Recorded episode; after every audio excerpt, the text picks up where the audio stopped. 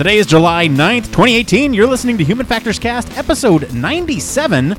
Today is all about upcoming technologies that we're going to talk about from a human factors perspective. And uh, you know what? Here's here's the news. You can use your face now as a passport.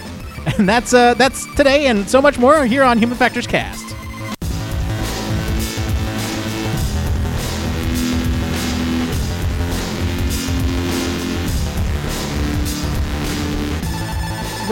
To Human Factors Cast, your weekly podcast for all things human factors, psychology, and design.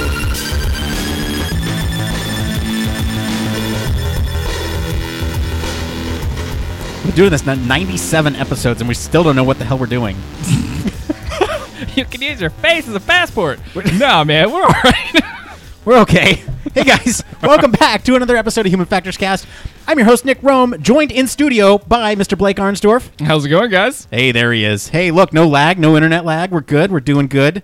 I know Uh, we all both sound good. Yeah, Isn't I, that amazing? I know. Isn't that crazy? I, I, so I, I listened to the, um, to the last week's episode, and uh, it sounded good. It sounded good when we're both in studio and we're doing stuff. yeah, I don't sound like garbage, which is nice. Yeah. and Brian sounded good too. Thanks again for Brian for being on the show last week. That was a ton of fun. Um, but this week, uh, we got some stuff to talk about. We got we got not a whole lot of news stories. A little slower of a news week because it was uh, at least here in the states. It was the Fourth of July, um, you know, and and uh, holiday in the middle of the week, and so there. I don't know. Everybody's taking off. Nobody's writing news stories. Yeah, it was a weird week for news, but hey, it's okay. We got a couple things to talk about. We're going to talk about it here. Uh, so Blake, I see here. What is fan buying? What is this? Oh my god, man! I don't know. For anybody that doesn't live in California or San Diego right now, but Nick, it is hot. This is like real hot here. Oh, okay, that fan buy. I thought that kind of like- fan buying, yeah. Okay, so so I saw this in the notes and I thought, okay, is this like, are you buying fans like Twitter followers or, or what? Yeah, I bought all the Twitter followers. we should see a large spike in viewership. No, I'm talking about buying a fan, man, because there are so many designs and so many different shapes, sizes, all sorts of stuff. Me and my girlfriend were in Bed Bath and Beyond the other day, trying to figure out what in the world we actually needed to try and cool down the house because we don't have air conditioning in the house, and it's like 100 degrees in San Diego right now. Oh yeah, I, I will say, um, actually figuring out the optimal position for fans in the house to get the airflow going is one of my favorite things. So if you guys need someone to come over, let me know. I should have just called you because in my head I was like, I bet you Nick knows the, the optimal way to do this. I really do. I, like I, uh, so we have like a fan blowing in from the bedroom, and then it goes through the door, and then kind of snakes around, and a fan blowing out through the living room. So that way the airflow kind of circulates Gotcha. throughout the house. And I do this in multiple ways, right? So we have like three fans in our living room where it blows out, and one big fan in the bedroom through the sliding glass door where it blows in. So the intake is really large, and the outtake are three small ports, um, and that kind of disperses it throughout the house. I'm very into this. Can you tell? Apparently, yeah. I just need to come to have you come to my house and figure this out for us. But yeah, I mean that's what that's what I spent my weekend trying to figure out. Was like, okay, what's the best way to do this for the least amount of money? Right. So were you like thinking about the how, like what's the sort of were you thinking about the ergonomics of of uh, the airflow and and uh, Yeah. setup and all that stuff? A little bit. I was more worried about the spacing, right? Because some of these fans that they sell are like giant towers. I was like, okay, where are we going to really put this? Because we don't have a whole lot of room in like the living room area where we were both sleeping for the weekend. Uh, so it was like, where can we stick this in front of the door that's actually going to make this work? So it's Right. actually bringing in air and then blowing air out where it needs to be. Right. But and we made it work. I mean, we just ended up having like two oscillating fans that were kind of helping us out. Oh, okay. I will say the most bang for your buck is if you get the ones that you put up in the windows or the doors. Yeah. Yeah, see, like that's that's what we should have done, but literally all they had was towers where we were. Mm. So I was like, oh, bummer. I know. Well, I, I don't want to buzz market. Never mind. I'll tell you after the show. Oh goodness! All right, man. Well, what have you been up to? So this okay. So libib. Uh, I don't know if that's the way you say it or if that's really how you know you pronounce it or whatever.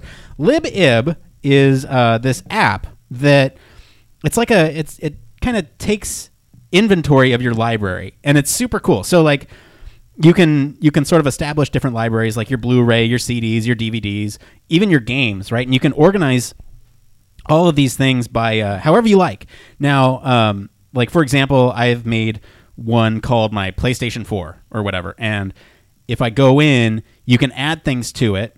And what's really nice about it is that you can just scan barcodes on the back of things. So literally, and it's super fast recognition too. Um, I don't know if it'll work here, but I'll show you. See, so it Oh actually yeah, sh- you didn't have to do anything. You just No. put it in front of the scanner. it's right there. And uh, what's what's great is it just goes. You just go scan another, go scan another, go scan another, and it just adds it all. And it brings in the UPC and all the information associated with it, right? And then you can go into like it has reviews on it. It also has a bunch of options so you can go and tag it with different things or group it into different um, sort of uh, collections, right? Like so with this PlayStation 4 one that I'm talking about, I have several different groups. I have um, I have games that are part of my digital collection that I've got for free for being a PlayStation Plus subscriber. Sure, I have, yeah. I have games that I've bought physical copies of.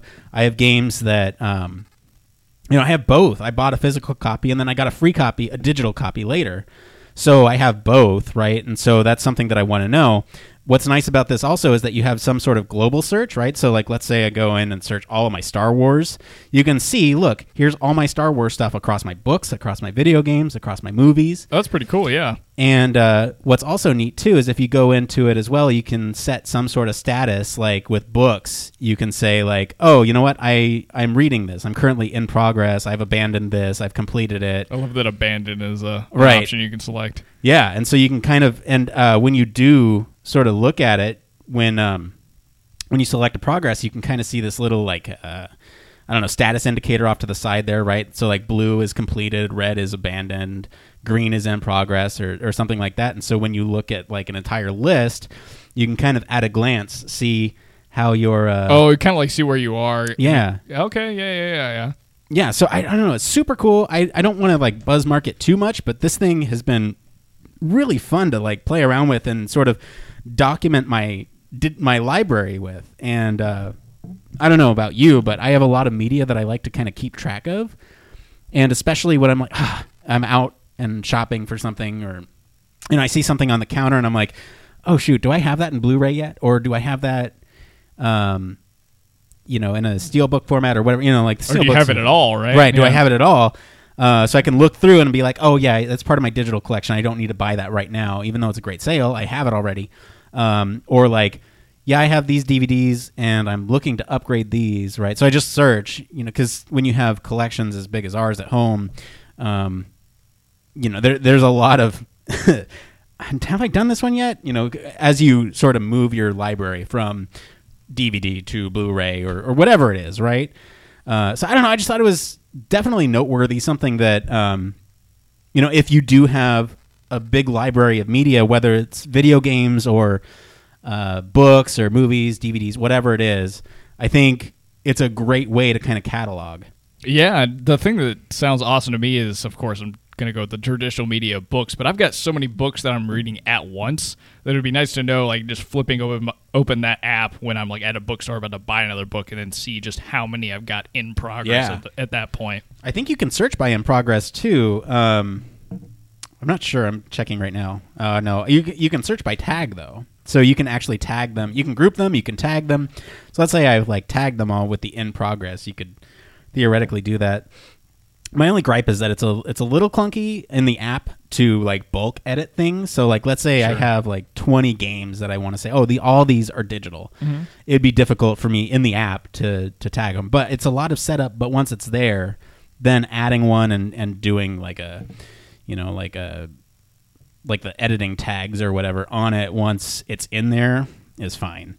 Um, I don't know. It's it's it's super cool. I I like it. You can also say like you can make notes on it, right? Like I lent this to Blake and he still hasn't given it back to me. I was like, And he lost it. hey, Oh. look, like I know I have this copy. Where is it? And then I look it up and I see, oh, I lent it to Blake on this date. You know, so it's pretty cool in that regard too. Um, and we can be friends, and I can see whenever Blake adds a new game on his list. To Oh, X- so there's like a social aspect to it as well. yeah, it's. I mean, I haven't played around with it, but you can check, you know, your followers and see what they've added to their library. Or That's pretty cool. I'd like to know what, what's in my friends' libraries of stuff, whether Right. it's like books or games or whatever it is. yeah. So if you were like, "Hey Nick, can I borrow this copy of whatever?" I'm like, "Yeah, sure. I'm not playing it here." Um, so yeah, that might be kind of cool too. I can add you on the show later, There we go. after the show, on the, not on the show. That'd take too much time. Take forever.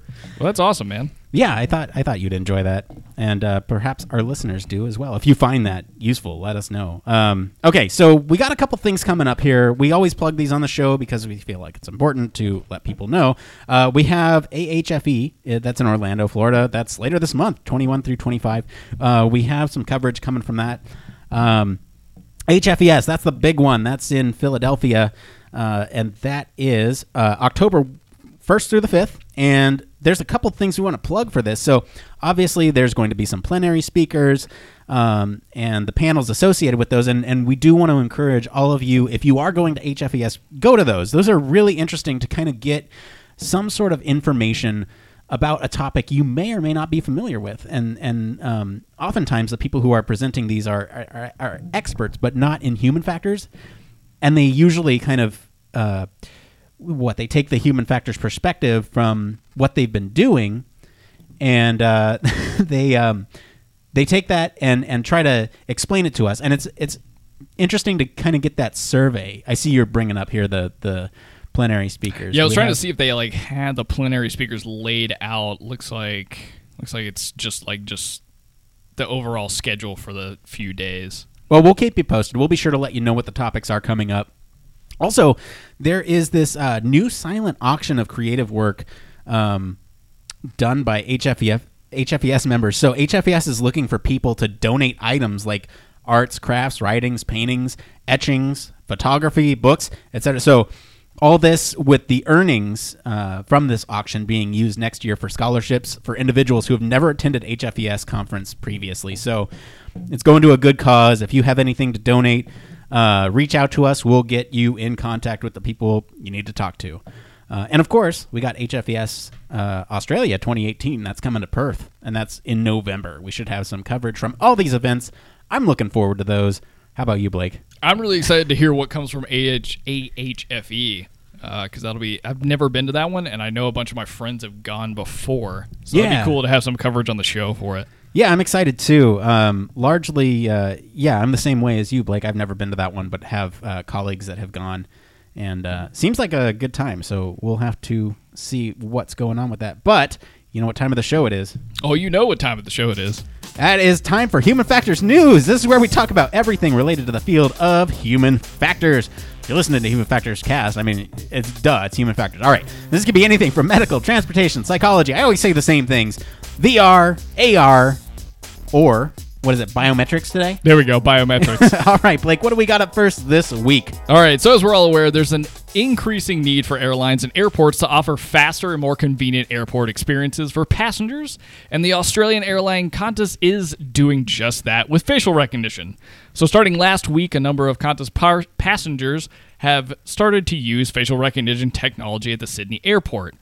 When it's fully tested, the system will enable passengers to complete most parts of their trip using their face as their access identification.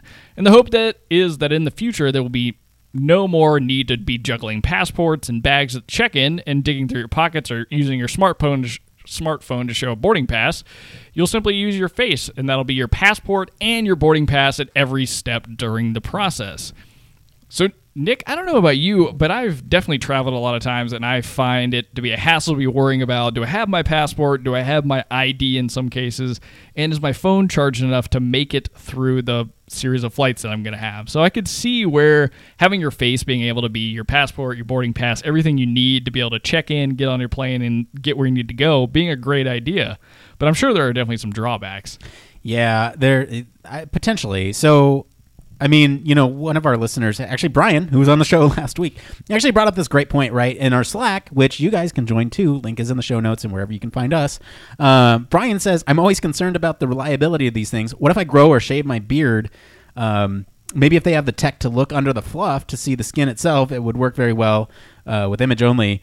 Um, you know, and and our uh, another one of our listeners, Mateo, actually, who who recommended this story, jumps in and says, "Well, they they they're basically getting more powerful and smarter, and uh, you know, I can kind of see through things like facial hair. But there's there's other things that potentially um, could give this a hiccup, right? Like."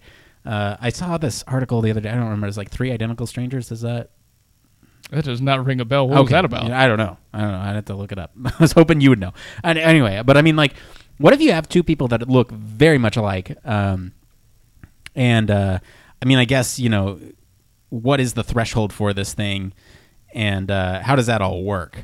Yeah, and I think a lot of it is too like what markers are you really using that are giving you that that thresholding? Like what's tipping it over from it being me versus Brian? Because I mean we have we're we don't necessarily have si- the same features, but we have some similar ones, right? Like we both Right. wear glasses. Um, we're both like some somewhat a similar height. Um, let's see, we have beards. His beard is much more massive and cooler than mine.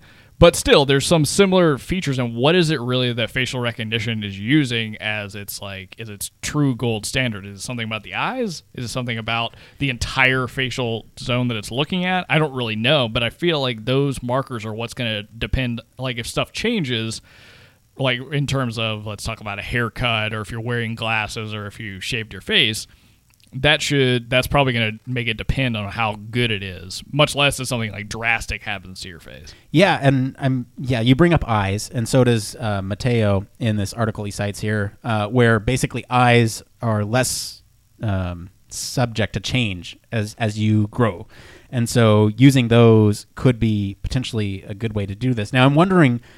Um, I didn't see. Does the article specify whether or not?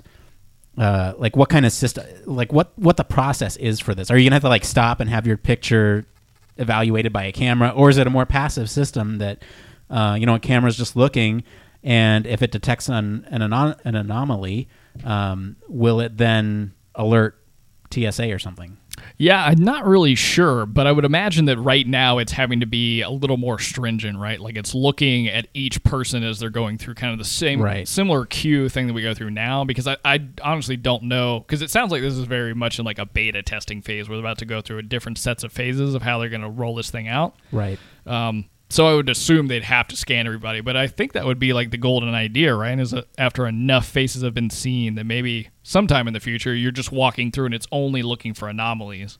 Yeah, and so I mean, what's interesting to me is that they are sort of tackling these key steps of a passenger's journey, right? So they are thinking about this in terms of how a passenger uh, goes through this process to board a plane, and um, so the four steps are uh, check-in, bag drop, lounge access, and boarding. And at each of these places, like I'm, I'm just wondering, like how will the system work ultimately? Is it going to be something where the passenger shows up, they get their picture taken, and and some sort of like validation happens with the camera, right? And is that going to be replicated across all four of these processes? Is, is there going to be one at the terminal when you walk in? Is there going to be one at, at TSA? Is there going to be one at uh, the bag drop? Um, is there going to be one for the lounge? Like, I just don't know what this looks like and why it's. I mean, I get why it's different. There's, it's probably more secure than a passport. It's probably more secure than some sort of ID, right? But at the same time, I don't think it necessarily reduces the hassle for the passenger. Um, I mean, sure, they don't have to take out their passport. They don't have to fumble with any form of identification. That's one aspect of it, but I don't know. I'm I'm like lukewarm on this. I'm I'm hoping I I have very I'm cautiously optimistic, I guess. I, I want to see this work. I want to see this work well, and I want to see this work in a passive way where passengers can just walk around freely. And I know that introduces a lot of security concerns, but we are human factors practitioners, and we are all about making things easiest for the user. And who's the user in this situation? Well, it's the passenger. And how can we make the most easily accessible, um, non-hassle way to to deal with this kind of process? Well, I think you're bringing up a lot of good points, and I, th- I think something like this, and it, you're you're definitely right. Like our goal as human factors practitioners is typically make it make life easier for your user. But I think this whole thing of facial recognition, like what we're talking about here, is actually introducing a larger system. Because now we're gonna have to figure out, like, okay, great. If we if we go with kind of what you were talking about earlier, like if you're if you get your take your picture taken either when you first come in during the first step of the process, I think that was like check in and it can use that across all the different stages that you go through, that'd be awesome. It'd be super easy for people to go through. But at the same time, we got to figure out a way that we're making you know a TSA operator's life easy as well. So now that we've got these pictures that are being taken, how do we properly flag something if it's weird? And how does that how does that how can we make their job easier as well? Because I mean that's ultimately going to be part of like making airline secure or airlines and passenger safety like uh still being able to get them quickly through the process, but fi- finding a way to still keep it secure. Um, and I, I think your your idea of initially having somebody get their picture taken and then proliferating it through these steps is the best way to go until we get to a point where we can just trust the the AI or the cameras that are like taking basically I guess constant photos of everybody and making assessments. Right, and that's when we get the automated robots to go out and apprehend people who you know don't are, are not part of the system. I now so I bring all this up because uh, what's her name, Vanessa Hudson, and this is Quant- Qantas. How do, how do we decide to say it? Qantas. Qantas. Q A N T A S for those of you following along home. Qantas is chief chief customer officer. Um, so uh, obviously, or hopefully, an advocate for the people. I bring all this process stuff up because I I don't see the trade off right now for time. And one of the main points that Vanessa Hudson makes is they there's an increasing need for airlines and airports airports to offer faster and more convenient airport ex- experiences. So they're looking for faster and more convenient things. Um, now, again, like you said, Blake, this is a trial procedure. So hopefully, this will inform how to make things faster in the future. Um, but I mean, that's what they're looking at. And right now, I just don't see until we have more details about this type of thing. How is it going to? How's it going to work? Yeah, and I, th- I think there's a little bit of a problematic aspect of it that they're breaking it into four parts because I'm hoping they're not looking at them as separate pieces, like trying Right. to optimize one over the other. Because if they, if they don't think about it as like four steps of a one process, you're going to end up with something that might be optimizing one or two, but still be taking the same amount of time to like drop your bag or something like that. Well, I think there's hope in the fact that they call them steps instead of Yeah. you know four processes. I think steps indicates that you know that they're aware that these are the pain points or these are the points in which they are experiencing the most issues with customer convenience and and uh, timeliness. So by by targeting these four areas, they can hopefully reduce the pain points there. Yeah, and we'll see. I mean, I, I want to hear what this is like after they get all the way through like their fourth phase, right? So they- they've gotten through, you know, checking people in, dropping the bag off. Then what's it look like all together? Because I think it has a lot of potential technology wise. Yeah, and I'm also kind of curious about the other side of things too. You know, how how does it look when they disembark? How does it look when they pick up their bag? How does it look, you know, when uh I mean there's less security obviously once you get off the plane, but there still are some potential areas in which you could improve using facial facial recognition. I don't know. Yeah, you don't really want just their information just sitting in a queue, like the bag hasn't been picked up or they didn't Right. get on the plane. You don't just want it kind of like sitting there with no status on it. So that's another good point too. Yeah. And I guess I, I still do agree with like some of our listeners' points. I mean, there there is, I don't know, it's it's testing out the waters of something kind of not brand new, but something new in a new setting that has a lot of potentially adverse implications because there's a lot of safety that goes into air travel, and we don't want to lose those standards by any means. But I still think this is a great kind of step forward in terms of trying to make people's lives easier and going about it in a way that's kind of like a good test case. Yeah, so you mentioned new technologies. Ooh, new tech. Yeah, I did. I think that's a good segue into our next topic. That is a wonderful segue, Nick. All right, guys. So, hey, te- you did it. all right. So, technology moves at a mile a minute, but it doesn't mean that you can't jump on board and benefit from it. So, the Next Web asked members of the Young Entrepreneurs Council which of the current technologies will likely be slated for widespread innovative use within the near future.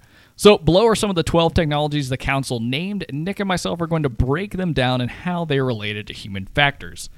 So, Nick, up first oh boy. is one that we've talked about a couple times on the show. It is blockchain. All right, hang on. I want to I want to survey these before we deep dive into them. Oh, do you? Yeah, I want to let our listeners know what what they can expect over the next couple minutes. So we have blockchain, voice search, personalized medicine, 3D printing, new digital banking, 5G network, IoT Internet of Things everything, tokenization, artificial personal assistance, quantum computing, last mile transportation, and social media streaming. So there's a lot to unpack here.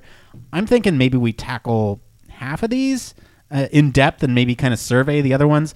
Um, only because I don't think we'll have time to go deep dive into all of them. But um, blockchain, Start at the top. I see how it is. yeah, Yeah. So, all right, this one is this is kind of an interesting tidbit here, and I, I want to read parts of the blurb because it's uh, there's a reason they're focusing on it, and it's not necessarily all around the currency idea.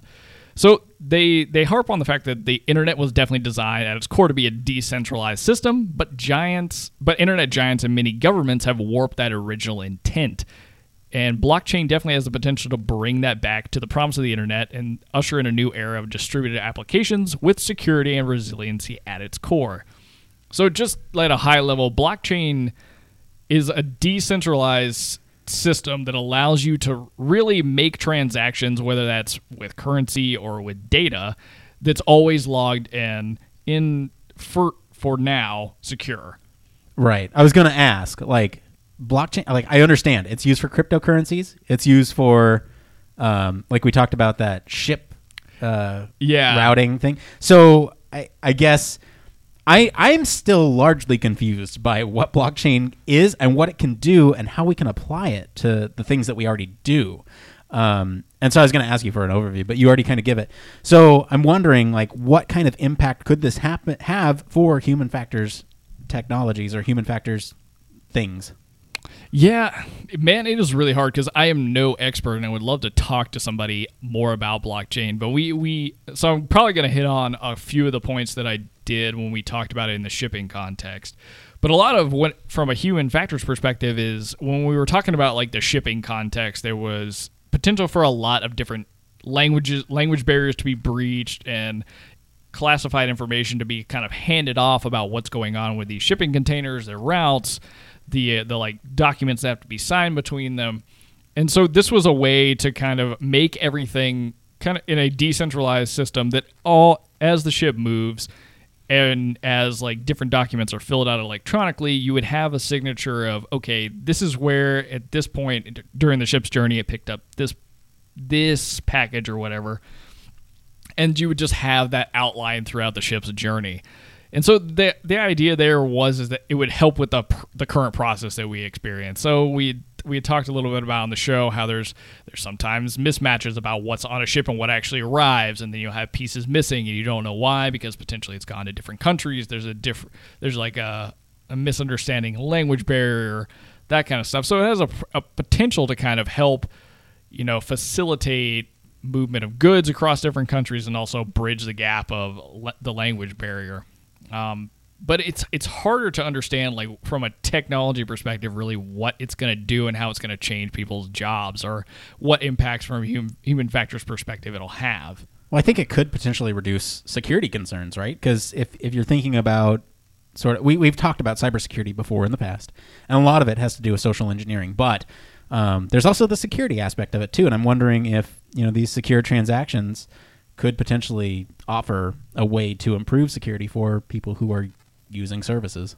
Yeah, because you really can't, and maybe this has some some sort of role to play in the world of how our data and information is shared when we sign these kind of like terms of services agreements, right? Because now you can't you can't really fake what you're doing with anything that you're given. So you're gonna have anytime like some data is moved or anything like that. If there's blockchain Right. sitting behind it, you would have some kind of signature signature that says like this is how it was used. All right, voice search. Oh, this is probably one of my favorites because I I just think voice is the future. Alexa, turn off the lights. Yeah, she didn't turn off the lights because you didn't bring her with you. Did not.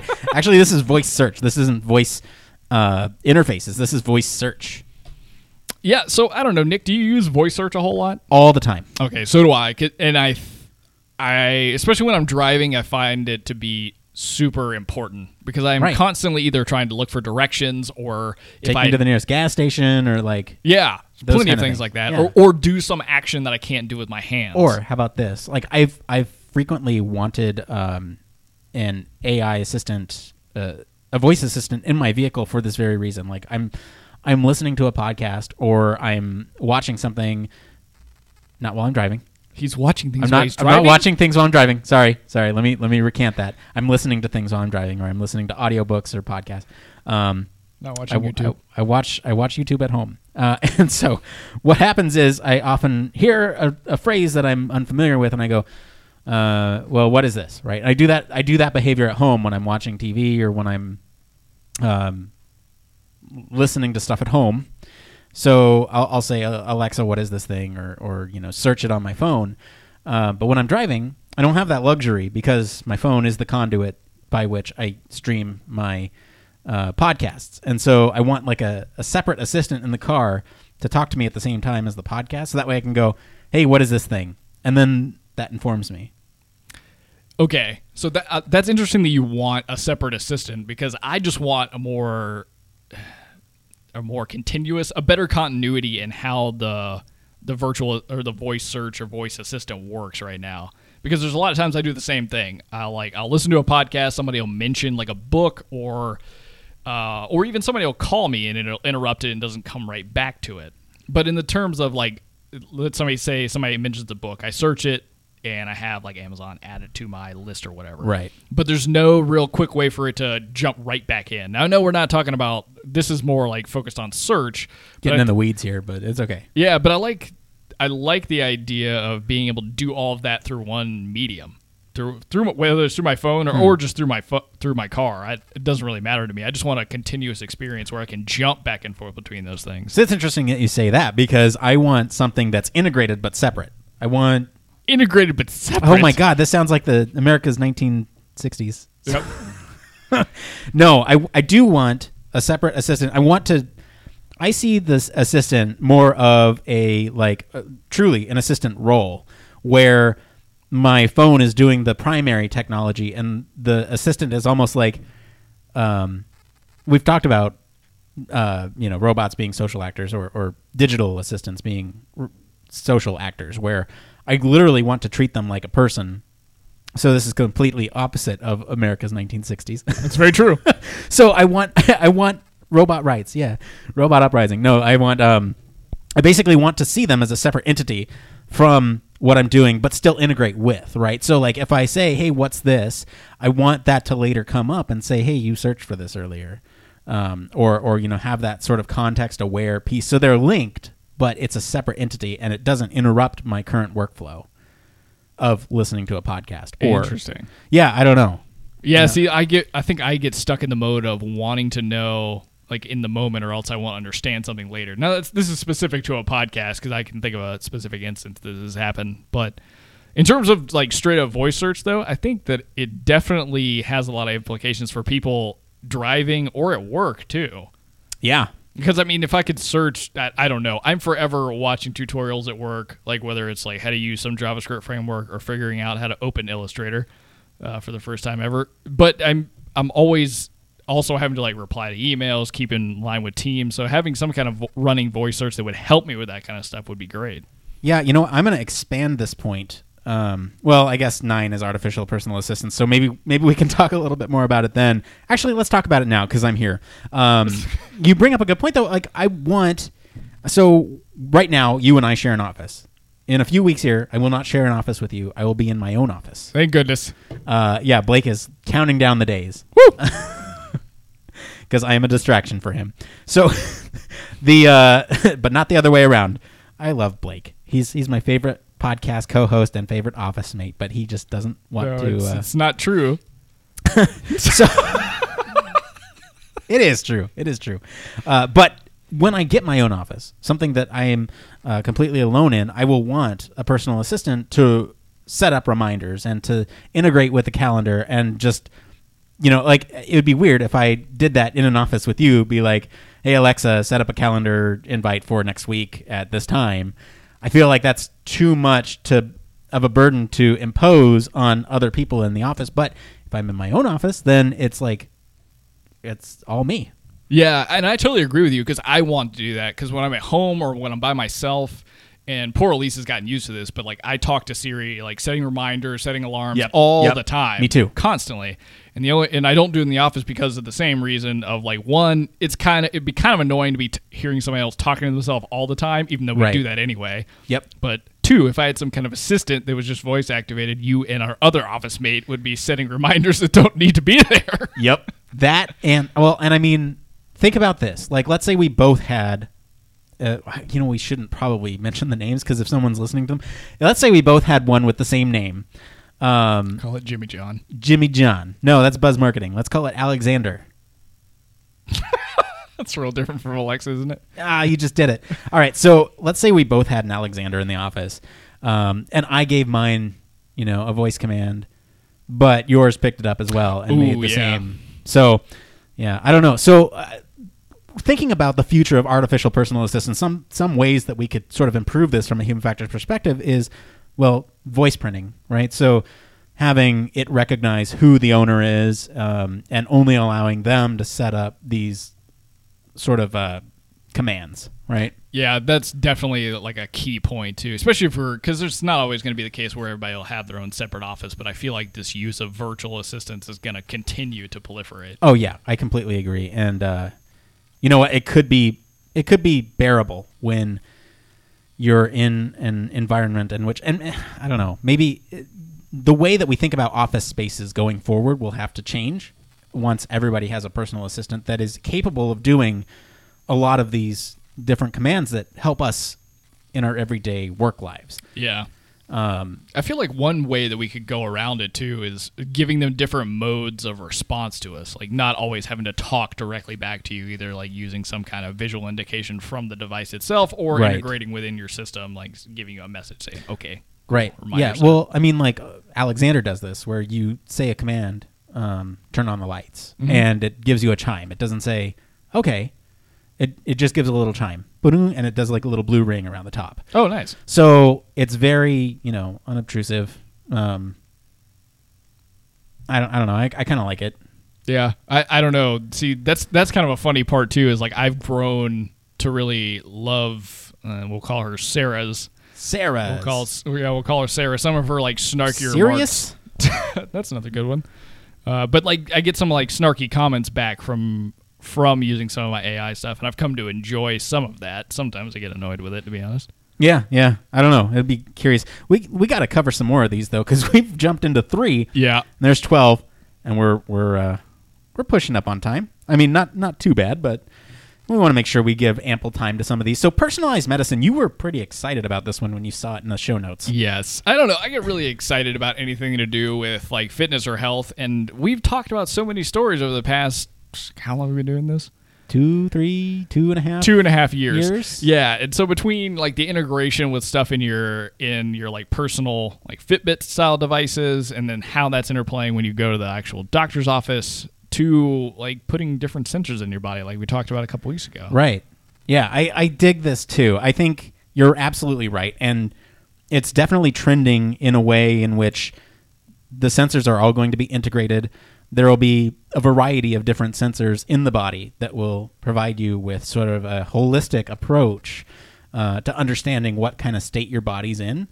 Um, and then using that data to inform what type of treatment or medication you could possibly need, depending on whatever condition you're in. That's kind of the part I'm really excited about, and I'm, this this will kind of go a little bit off the rails. But like in the mail the other day from my health insurance provider, I got a card that was basically a call your call a doctor card and do video conferencing. Oh, Now, a couple of years ago, that would not have been that that wouldn't have been something that was being done that often. But this Right. is like if if small things are wrong with you, like you think you have the flu, like call your doctor. They'll talk you through the symptoms and they'll send they'll like send a prescription out. Now that's like a, a little bit different than what we're talking about here, but it's it's that movement towards being able to get us get an idea of what's going on with your body and then get you the treatment you need. And in this case, with something like more personalized medicine or with some of these different tools we're talking about with sensors and whatnot being integrated into Right. your own body, you'd be able to you know have customized healthcare without having to necessarily always go into the doctor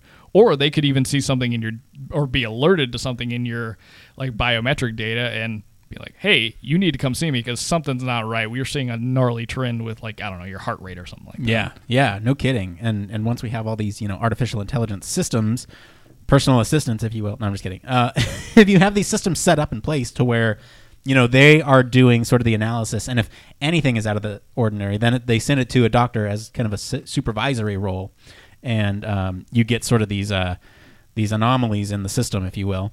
Uh, which is the human system, and then the doctor kind of says, "Oh yeah, there's something up with that," and then they can contact you directly or something like that. That's I'm I'm so excited about all those sensors and stuff. I I echo sort of your excitement when it comes to this stuff because it's super cool, man. Like I don't know how much it'll change my behaviors, uh, but I'm excited to at least try and see.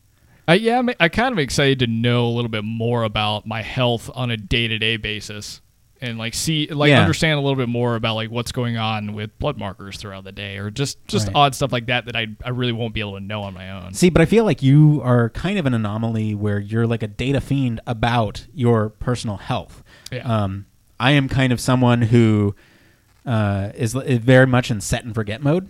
Like, I I approach uh, a certain dietary style and I go with it um, until it's disrupted, and then I get back on it, and then um, you know with with Fitbit, I have a Fitbit. Let's not buzz market too much, but I have one a fitness tracker, and I check it every now and then. But I think the real value is when it will sort of interject and say, "Hey, look, we're expecting this thing, uh, and this thing is not happening," or uh, quite the opposite, where, "Hey, this thing is happening. You want to know about it."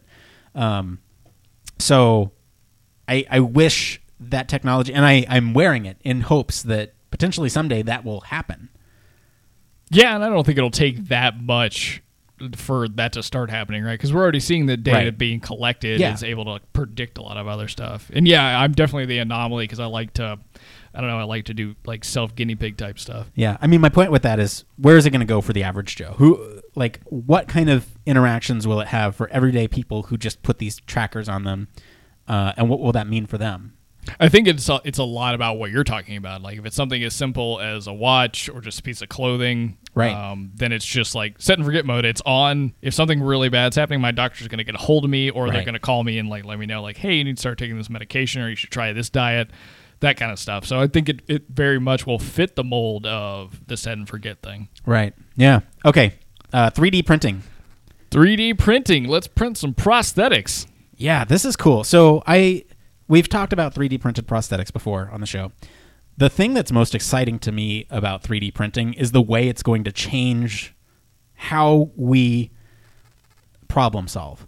So let's say you have something in your house that breaks. Uh, before, you know, it was you send it out for repairs, um, and potentially they send back a fixed product, or they send you the materials in order to fix it. Um, with 3D printing, that model's going to change, or I hope so. I, I really am sort of an advocate for putting 3D printers in public libraries and bringing them back into relevance um, because not a whole lot of people use public libraries. They're they're there for books, but not a lot of people know that there's other media there as well. There's other repositories, and if you use libraries as sort of this repository of 3D uh, printable content, I think there could be a lot of use there. Um, you go into the library, you pay a fee for the plastics that you use, but you have access to the library's uh, library of of 3D printable objects. And let's say you need a wrench, and you're in, um, you know, a less affluent part of town, and you maybe can't buy a wrench for uh, like a heavy duty wrench. You can't get access to or whatever, but potentially going to the library and paying a couple cents to print out a plastic one for the job that you need. And then you just go back and recycle, and then you get a credit back. Like I'm, I'm very much um, an advocate for this way of thinking, right? Where if you need something, because not everyone's gonna have a 3D printer in their house. That just that seems a little bit too outlandish to me, and maybe you know someday when the price comes down. But it feels like such a um, big piece of technology that you know maybe specialized people will have, you know, like like uh, crafters or or uh, uh, people who work a lot with tools same people who would have power tools might have that in their house, but not everybody does. And so I think having a 3D a place to go 3D print or maybe even send something to a 3D printer, have it printed out, go and pick it up. That to me is exciting. Yeah, and I think it'll. I like the community aspect of it that you're bringing together because there's actually a place here in San Diego. I can't remember the actual name of it, but it's a spot here. I think it's called Maker's Corner, where it's it's a warehouse that's actually full of 3D printers. Where the idea is that people like inventors or whatever you may be come and use the space and like share their actual like 3 3D printing mock-ups or schematics that they have, and it's just a way for people to meet and kind of develop ideas, right? Um, but in terms of 3D printing for everybody, I, I really don't know what I kind of see the future of it as because I've thought of its utility really in much more of like the mass marketing type of stuff, where where we're talking about like 3D printing prosthetics or 3D printing, you know, some of the things you'll see in hospitals. Um, but even being able to, you, like you're saying, go to your public library and I don't know if somebody's 3D printed something you need, whether it's like a, a toy for a kid or some kind of special mold for I don't know, you're like the same type of sink that you have or something like that. I could see the utility in that, and I think a lot of people would get great benefit of some kind of technology be, like that being available to them in a public library. Plus, it's like another opportunity to, you know, let kids learn in like after school programs and things like that. Yeah, I completely agree. I'm I'm super passionate about the 3D printing stuff, even though I've never used it. I know people who have, and I know that it's going to be. Um, the the problem right now with 3D printing is that it's not very accessible, and once we make it accessible, then it's going to change the world. I, I truly believe that. I think, you know, there's a lot there that we can hope and dream for, but until it becomes accessible to others, that's that's really when it's going to switch on. Let me tell you, Blake, we are what six? We've covered what six of these things. Uh, six, yes. All right, so we are running short on time. So what I, I'll tell you what, we're going to cover the rest of these in the after show. Okay, that sounds good. All right. if you're not a Patreon subscriber, be a Patreon subscriber. You'll get the rest of these in the after show.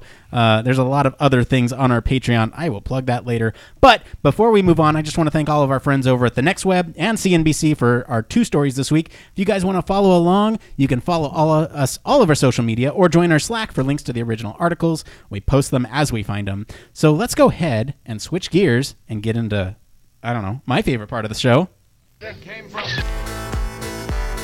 It came from. That's right, it came from Reddit. This is the part of the show where we search all over Reddit to bring you topics the community is talking about. Any subreddit's fair game as long as it relates to human factors and encourages discussion amongst us, the community. All right, Blake, I think we got time for what, two or three maybe. So why don't we go ahead and take. Uh, wh- wh- which ones do you want to talk about? Let's let's tackle the ones from the human factor subreddit. I feel All like we don't always get a bunch of those. I feel that way too. All right, so let's go ahead and tackle these two from the Human Factor subreddit. This first one is from Sleeping Lucarlio, uh, titled "I Need Some Help."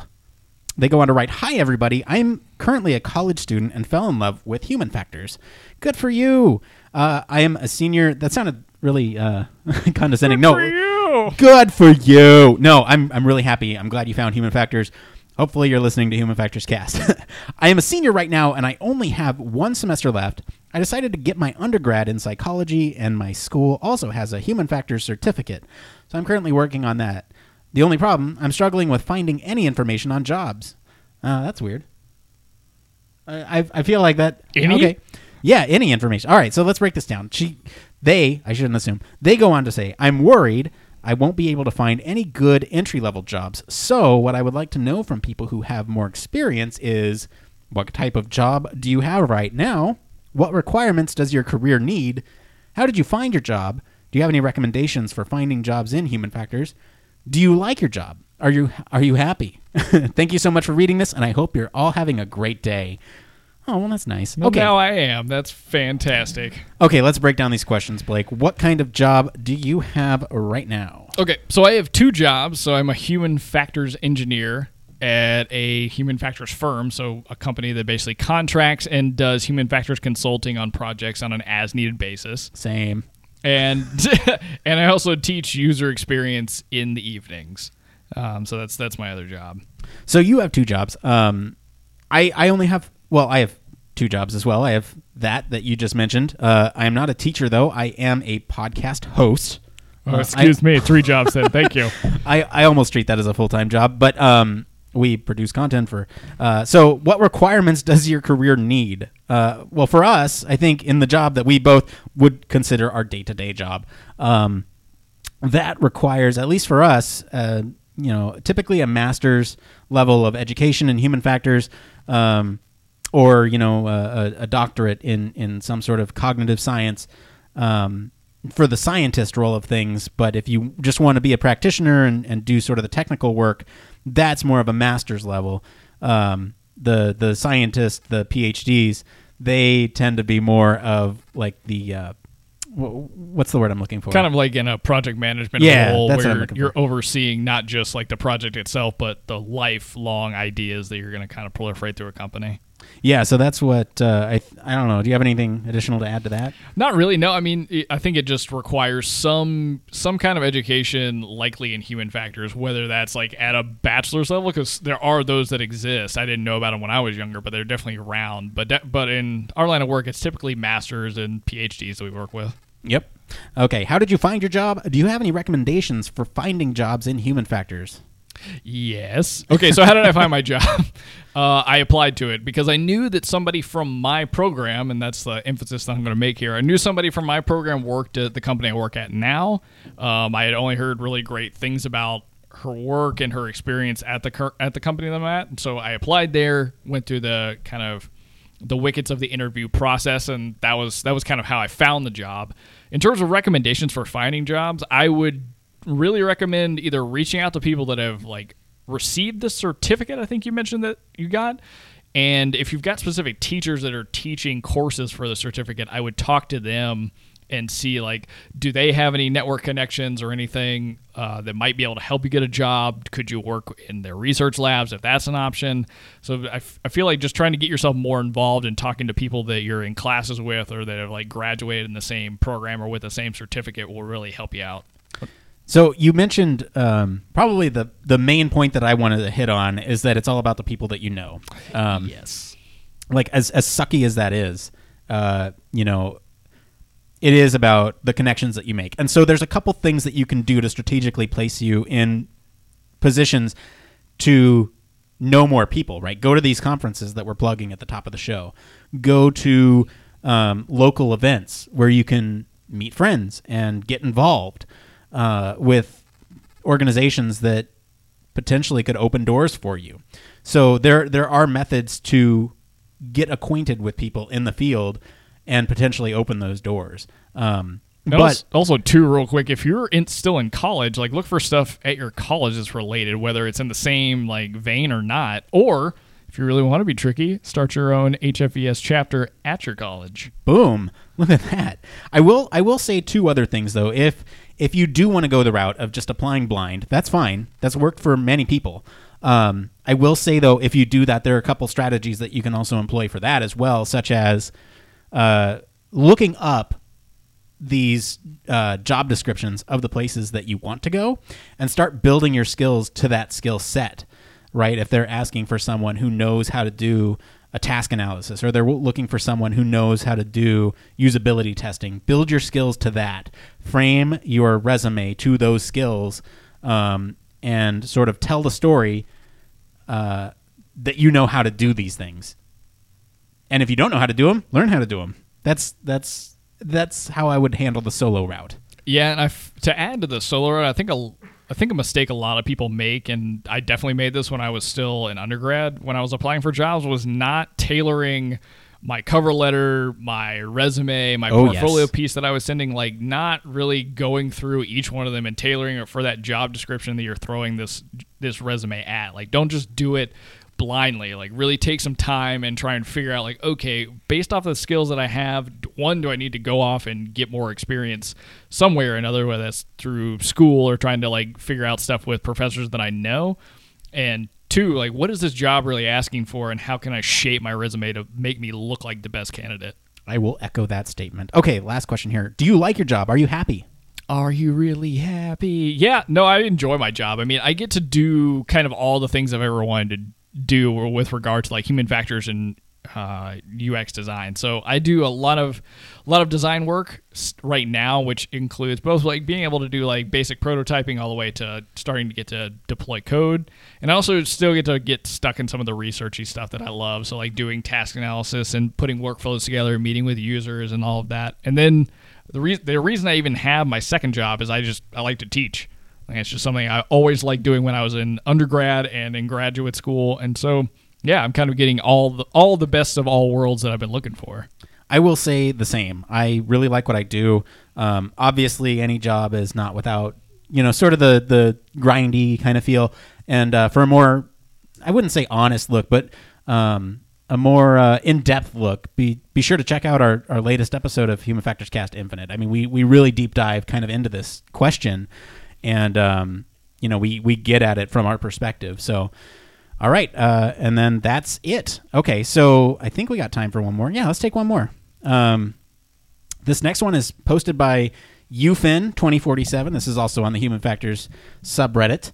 Uh, they write, How did you find your specialty? Uh, I'll be applying to Human Factors master's programs in the fall, and I'm having difficulties figuring out exactly what kind of research I'd like to do as a master's student and what my career path should be. As a psych undergrad about to start my senior year, I have a year of experience working on as a research assistant and have worked as an REU NSF intern this summer. However, none of this experience is human factors related. I have a lot of EEG experience, which may be attractive to some labs, but I have doubts about this. Human factors is such a broad discipline with so many applications. As I browse the HFES site looking for grad pro- programs, I realize that I'm not quite sure about my area of focus. I plan on completing a master's and then going into industry. I have little to no interest in academia. HSI and UX capture my attention, but by and large, I'm still suspended in a state of indeterminacy. Oh, nice word. my question to you is somewhat vague. How'd you find your niche in the field? Any wise words for an undergrad undergrad like myself? Okay, Blake. How'd you find your specialty? What is it, and how'd you find it? I d- honestly, I, I think I know what they're looking for, but I did not ever really find a specialty. And I What? didn't. Yeah, I, I've never had a specialty. Your specialty But, is human factors. Yeah, I know that. That's what I'm not understanding. But I think I know what they're looking, what they're talking about, because they're trying to get into HF masters programs. The bigger, big thing is to like look at research that you want to do, or Right. try and apply to programs for with professors that you want to work with and stuff like that. And that is a good way to go. Honestly, I've talked about this before on the on the podcast, and hopefully you, you get to hear this because maybe it'll put you a little bit at ease. Uh, I the only experience I had doing work in a lab in undergrad was working with rats, which believe it or not has no translation to what I do now or the human factors like grad work that I did. You share an office with two rats. Yep. Yeah, that's that's about it. I know how to take care of rats now. Uh, but so that wasn't as big of a deal. Um, the I didn't really know much about the research that was being done at my particular university when I went to grad school. The only thing that I had going for me is I was going through the track of aerospace engineer, and this particular program was affiliated with NASA, working with aerospace uh, technologies and stuff like that. So that's why I applied. It had some piece of interest that I was that was like, oh, okay, I can get, I could get into that. Um, and I will kind of put the caveat out there that it, it was hard for me to get in grad school first round. I actually got denied to the school that I went to, and it wasn't until people dropped out because I didn't have as much relevant experience in, in like a lab setting. So it's definitely going to be difficult, but doesn't mean you won't be able to get in or figure out your your like niche as you're calling it as you go. Uh, I think it's more important just to get into a program. Yeah, and I will say that I think experience is less important than passion um, when it comes to specialty. Because if you're passionate about something and you're able to write your statement of purpose or whatever document you have to kind of prove yourself to these graduate schools, I think coming across and being passionate about something could potentially outweigh any sort of prior experience, right? Because they know you're gonna just get in the lab for the experience. They know you're doing those things, right? But for me, my passion is VR. I've talked about it on the show an awful lot, and that's an interesting question because sort of the way I thought about VR was, you know, it can transport me to other worlds, and of course, this was before I actually tried VR uh, and understood the sort of uh, premature state it's in, still is in, um, even though we've made wild advances over the last couple years. Uh, I still feel like it's still in its infancy. Um, you know, and, and, and the excitement of the novelty of the field uh, kind of drove me. And, you know, I, I'm very passionate about video games as well and thinking about the application to that, but then also kind of discovering more and more about the field of virtual reality and, and what kind of applications it has beyond video games really opened my eyes to, well, what can we do with this thing and where are we, you know, this thing is largely unstudied because of its novelty. And where can we take this in new directions that will sort of open our eyes to these new experiences um, and potentially treatments? I mean, we've talked about like treatments using VR on the show before too. So I guess just the novelty of a technology, but then also how do you use that for human factors and improving processes, procedures, uh, experiences across the board. Um, I can't really help you because I don't know what your interests are, but explore what's interesting to you and then kind of put that human factors twist on it and see maybe there's there's a way there. I don't know. One one thing to your point that I think is a really good idea, and this might be twisting up what you're saying. I'm not sure. Maybe we'll see. Um, when it comes to writing that whatever it's called, that letter like Statement letter of intent, purpose. statement of purpose, uh, being passionate is really important. Yeah. because I, I did the same thing uh, honestly. And here's like a tip: like figure out who the who the potential people are that are going to read this thing, because you might Right. find out that there's some kind of interest they have that's in common with yours. Because for me, I wrote about like I love audio production, and I wrote about redesigning the entirety of like the audio suite for Apple to be more user friendly, to be hmm. have a better usability or have be more usable. Uh, and I didn't. I actually didn't know at the time that one of the main professors that had founded the program, he was like super into sound design and all of its applications across like human factors and and just like psychology in general. So again, I mean, Nick kind of hit it on the head. Like, write about something you're passionate about, and I definitely encourage you to look into the professors you might be working with. All right. Well, Blake, it's that time. Thank goodness. All right, that's going to be it for today, everyone. Let us know what you guys think of the two stories this week. If you're a Patreon supporter, stay tuned for the after show. That'll be dropping just shortly after this. For the rest of you, you can join the discussion on our Slack or follow us all over social media. We're on LinkedIn, Facebook, or Twitter at H Factors Podcast. Drop us a comment on our SoundCloud. Send us an email at humanfactorscast at gmail.com or leave us a voicemail at 901 646 1432. That's 901 646 1HFC. Be sure to like, subscribe, review us on Apple Podcasts, Google Podcasts, or whatever your favorite podcast directory is. If you want to join the after show party, you can support us on our Patreon at patreon.com slash humanfactorscast. And of course, you can always reach us at our home on the web, humanfactorscast.com. I want to thank my favorite co-host for being on the show today. Where can our listeners go and find you if they want to talk about digital assistants? Oh, if you want to talk about digital assistants, you guys can find me across social media at Don't Panic UX, and I'm always in the Human Factors Cast Slack. Excellent. As for me, I've been your host, Nick Roome. You can find me across social media at Nick underscore Roome. Thanks again for tuning into Human Factors Cast. Until next time, It, depends!